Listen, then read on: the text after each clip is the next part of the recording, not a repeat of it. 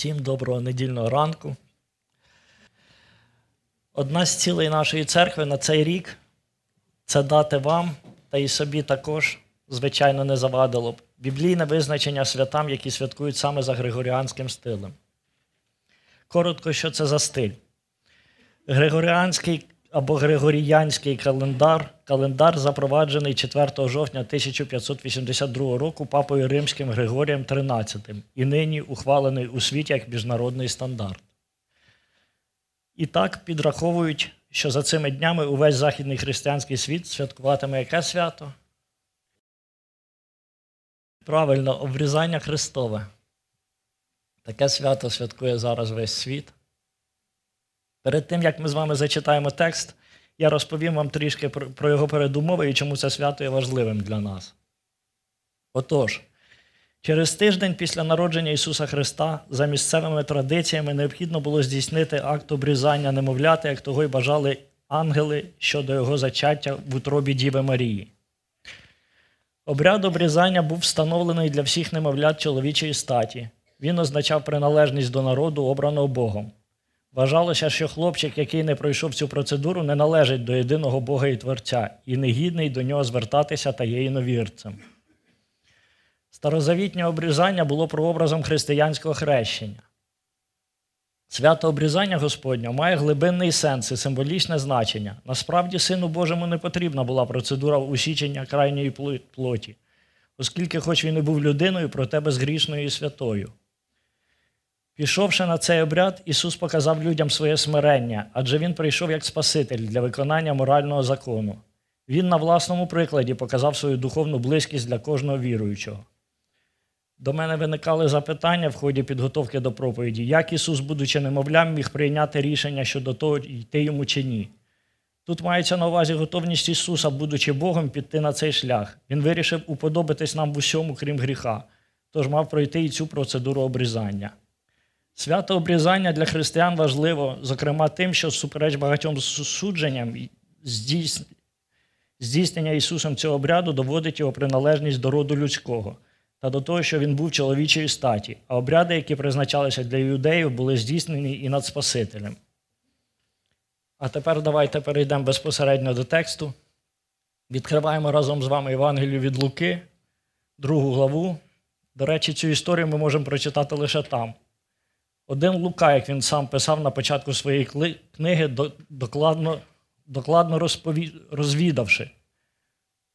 Хочу запитати у вас, як ви вважаєте, що хотів нам сказати Лука цими словами? Ми знаємо, що все писання богонатхнене, так до чого ж тут дослідивши, розвідавши? От що каже викладач теології в Єдинбурзькому університеті Джеймс Стюарт. Лука абсолютно ясно вказує на те, що натхненні Богом письменники не були чудесним чином вільні від необхідності ретельного історичного дослідження. Натхнення полягало не в тому, що Бог магічним чином виводив за межі людського розуму і здібностей. Воно полягало в підпорядкованості Божій волі через посвячення його людського розуму і здібностей. Воно не виходило за межі власної особистості письменника священних текстів і не робило з нього Божу машину. Воно зміцнювало його особистість і робило людину живим свідком Бога. Так от Лука, докладно розвідавши, написав нам про цю важливу зустріч Ісуса з Симеоном. Чому так кажу? Тому що з усієї історії ми з вами особливо звернемо увагу саме на цих словах Симеона стосовно Ісуса. І то лише на першій їх, їх частині. Нічого, дасть Бог доберемось колись і до другої. Там також дуже цікаво. Але зараз увесь текст повторююсь я все ж вирішив зачитати доволі здоровий уривок для того, щоб уявити собі подію цілком. І так, Лука, 2 глава, з 21 по 40 вірш. Коли ж виповнилось вісім день, щоб обрізати його, то Ісусом назвали його, як був Янгол назвав перше, ніж він в утробі зачався.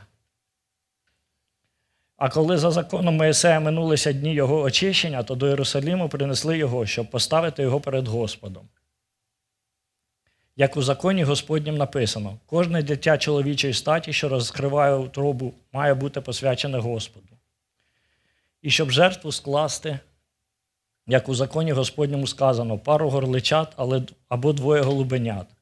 І ото був в Єрусалимі один чоловік, йому імення Симен, Симеон, людина праведна та благочестива, що потіхи чекав для Ізраїля, і Святий Дух був на ньому. І від Духа Святого йому було звіщено смерті не бачити перше, ніж побачить Христа Господнього. І Дух у храм припровадив його, як внесли дитину Ісуса батьки, щоб за нього вчинити звичаєм законним, тоді взяв він на руки його, хвалу Богу віддав та й промовив. Нині відпускаєш раба свого владико за словом Твоїм і з миром, бо побачили очі мої спасіння Твоє, яке Ти приготував перед всіма народами, світло на просвіту поганам і на славу народа Твого Ізраїлю. І дивувалися батько його і мати тим, що про нього було зарозповіджене. А Симеон їх поблагословив та й проріг до Марії, його матері. Ось призначений цим батько, багатьом, ось призначений цей багатьом на падіння і уставання в Ізраїлі, і на знак сперечання. І меч душу прошиє самій же тобі, щоб від, від, відкрились думки сердець багатьох. Була Янна пророчиця, дочка Фануїлова з племені Асирового. Вона дожила до глибокої старості, живши за мужем, з мужем сім років від свого дівування. Удова років 84, що не відлучалась від храму, служачи Богові вдень і вночі постами й молитвами. І години тієї вона надійшла, Бога славила та говорила про нього всім, хто визволення Єрусаліму чекав. А як виконали за законом Господнім усе, то вернулись вони в Галілею до міста свого Назарету. А дитина росла та зміцнювалась духом, набираючись мудрості, і благодать Божа на ній прибувала. Ось такий текст. І зараз безпосередньо до самих слів Симеона. З 29 по 33 вірші. Це четвертий з п'яти псалмів або ж пісень хвали, які Лука включив у своє оповідання про народження Ісуса. Названий цей псалом Нунц Дімітіс, тобто нині відпускаєш. Він названий з начальних слів Самуїла. Це перші слова, які сказав, вибачте, Симеон після того, як побачив немовля. На слайді будуть посилання зараз на решту псалмів хвали у Євангелії від Луки.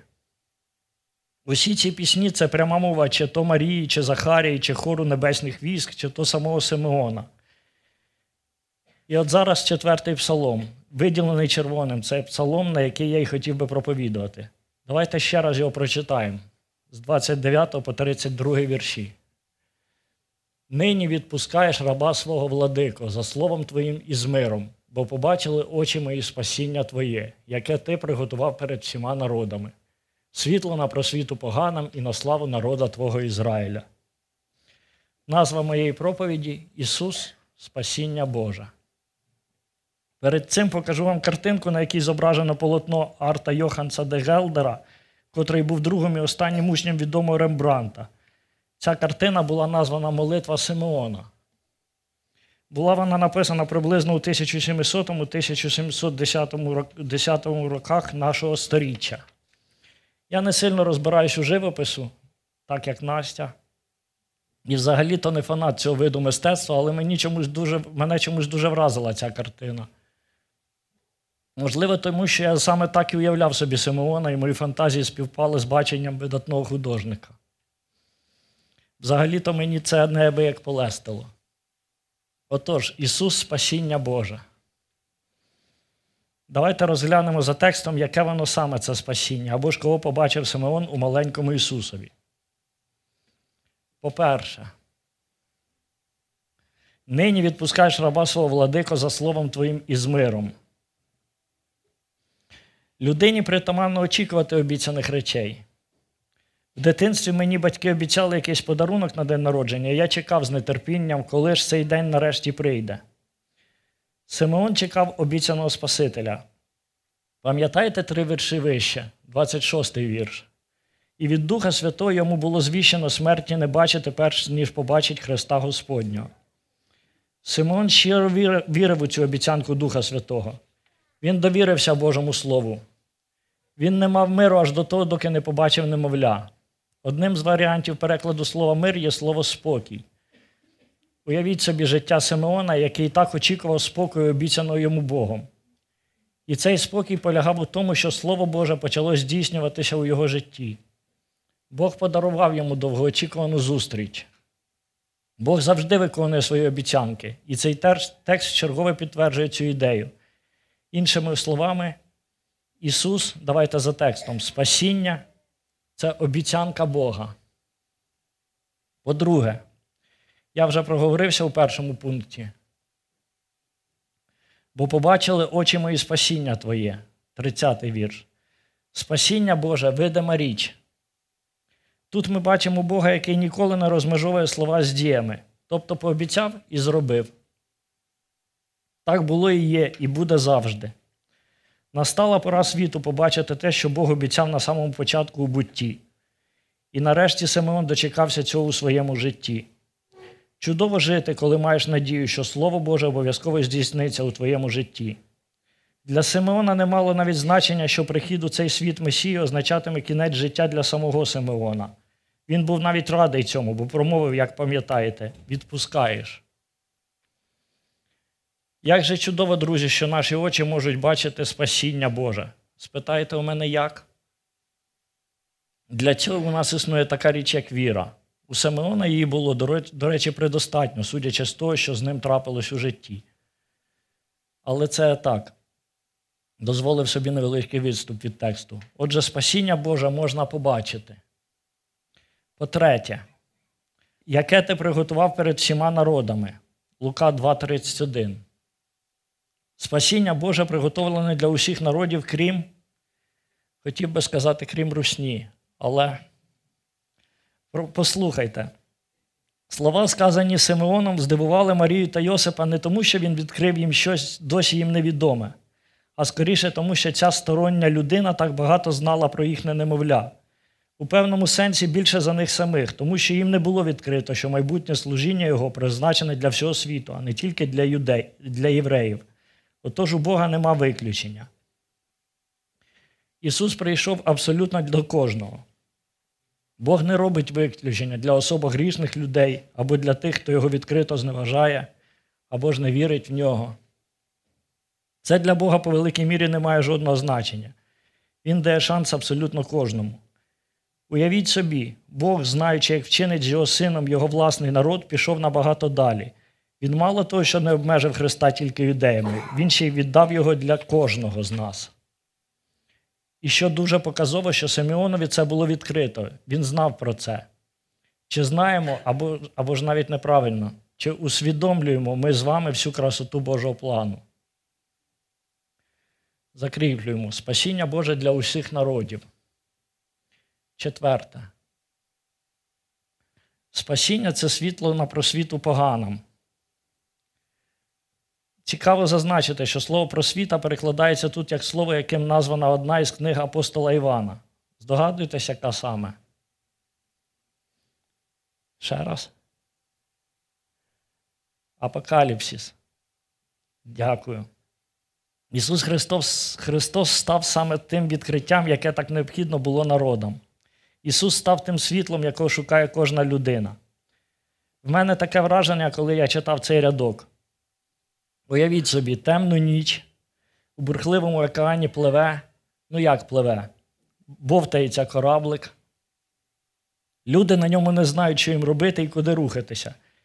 І тут з'являється світло з маяка чи будь-з якого місця. І вони такі: о, ми бачимо. Тепер ми знаємо, куди нам треба рухатись. Шкода, що це не працює так у житті багатьох людей, які не знають Бога. Але я впевнений, що це світло Христа до цих пір не згасло, воно продовжує горіти донині. Він кличе до себе і промовляє: виході з тої темряви.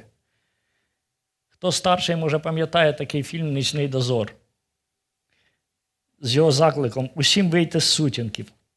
Виявляється, це біблійний фільм? Ні, не ведіться. Цей фільм був антибіблійним. А зараз то тим більше, бо він руський. Черговий раз підсумовуємо: спасіння це світло на просвіту. І заключне, п'яте. І на славу народу Твого Ізраїля. Спасіння на славу для Божого народу. Іншими словами, тут сказано, що Ісус прославить народ Божий Ізраїль. Ні, цей текст потрібно тлумачити трохи по-іншому. Ісус прославиться у Божому народові. У пророка Ісаї є такі слова: І до мене прорік, ти раб мій Ізраїлю, яким я прославлюсь. Ісая 49.3. Ні для кого не є новиною, що Бог по-особливому ставиться до свого вибраного народу. Давайте зачитаю вам невеличкий уривок із книги Іоахіма Лонгхамера Що буде з цим світом. Цей автор дуже добре пише, зокрема, і те, як саме Бог прославиться через свій народ. Отже, Господь споживе свій народ у розповсюдження, для, у розповсюдження свого слова для евангелізації світу. І це матиме свою дію. Бо буде в ті дні, візьмуться 10 чоловік з усіх різномовних народів за підлогу юдея і будуть казати: Ми підемо з тобою, бо ми чули, що з вами Бог. Захарія 8:23. Отже, слава тут у самому спасінні, тобто Ісусі Христі, а не в Божому народові. От такі п'ять речей стосовно того, як саме спасіння, яке саме спасіння побачив Симеон. Ісус спасіння, обіцяний, видимий для всіх народів, світло і на славу. Через вірш, через вірш Симеон ще звертається до Марії, але за браком часу це звернення я пропоную вам розглянути самотужки. Там є один цікавий прийом, який називається синекдоха. Обіцяю, хто перший знайде в другій пісні Симеона цю саме синекдоху і дасть мені знати, отримає каву з тістечком. Тільки не шукайте її під час Славікової другої проповіді. А на сьогодні все. Що, мене, що мені вкрай важливо, щоб ми закарбували у себе в пам'яті стосовно цього свята обрізання Господнього. Ми звикли при народженні бачити Ісуса дитятком чи дитятком. Дивовижно, що Симеон побачив у цій дитинці Спасителя для усього світу. Нехай Слово Боже спонукає нас бачити Христа у всій своїй могутності і величі. Нехай ми не забуваємо, що нам був народжений цар миру, і що ми рано чи пізно поклонимось нашому царю і колись неодмінно подякуємо йому за спасіння.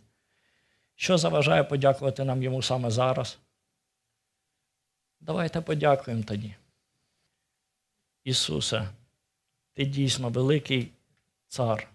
Ти цар, який народився нам, Боже. Ти цар, який прожив це земне життя, Боже, тут. Ти цар, який показав, Боже, нам приклад для того, щоб ми жили і наслідували Тебе, Боже. Ти цар, який, Боже, не побоявся, Боже, бути причетним до нас, до людей, не боявся, Боже, замаратися нами. Ти дійсно пройшов весь цей шлях від народження, Боже, до смерті. Дякуємо Тобі за те, що твій чудовий план стосовно нас здійснився, Боже, у нашому житті. Дякуємо Тобі за те, що завдяки Твоєму народженню ми можемо бути народжені згори, Боже. Завдяки Твоїй жертві там на Христі ми можемо бути омиті від гріхів наших, Боже. І завдяки Твоєму Воскресінню ми можемо, Боже, мати надію на те, що ми будемо з Тобою на небесах, Боже.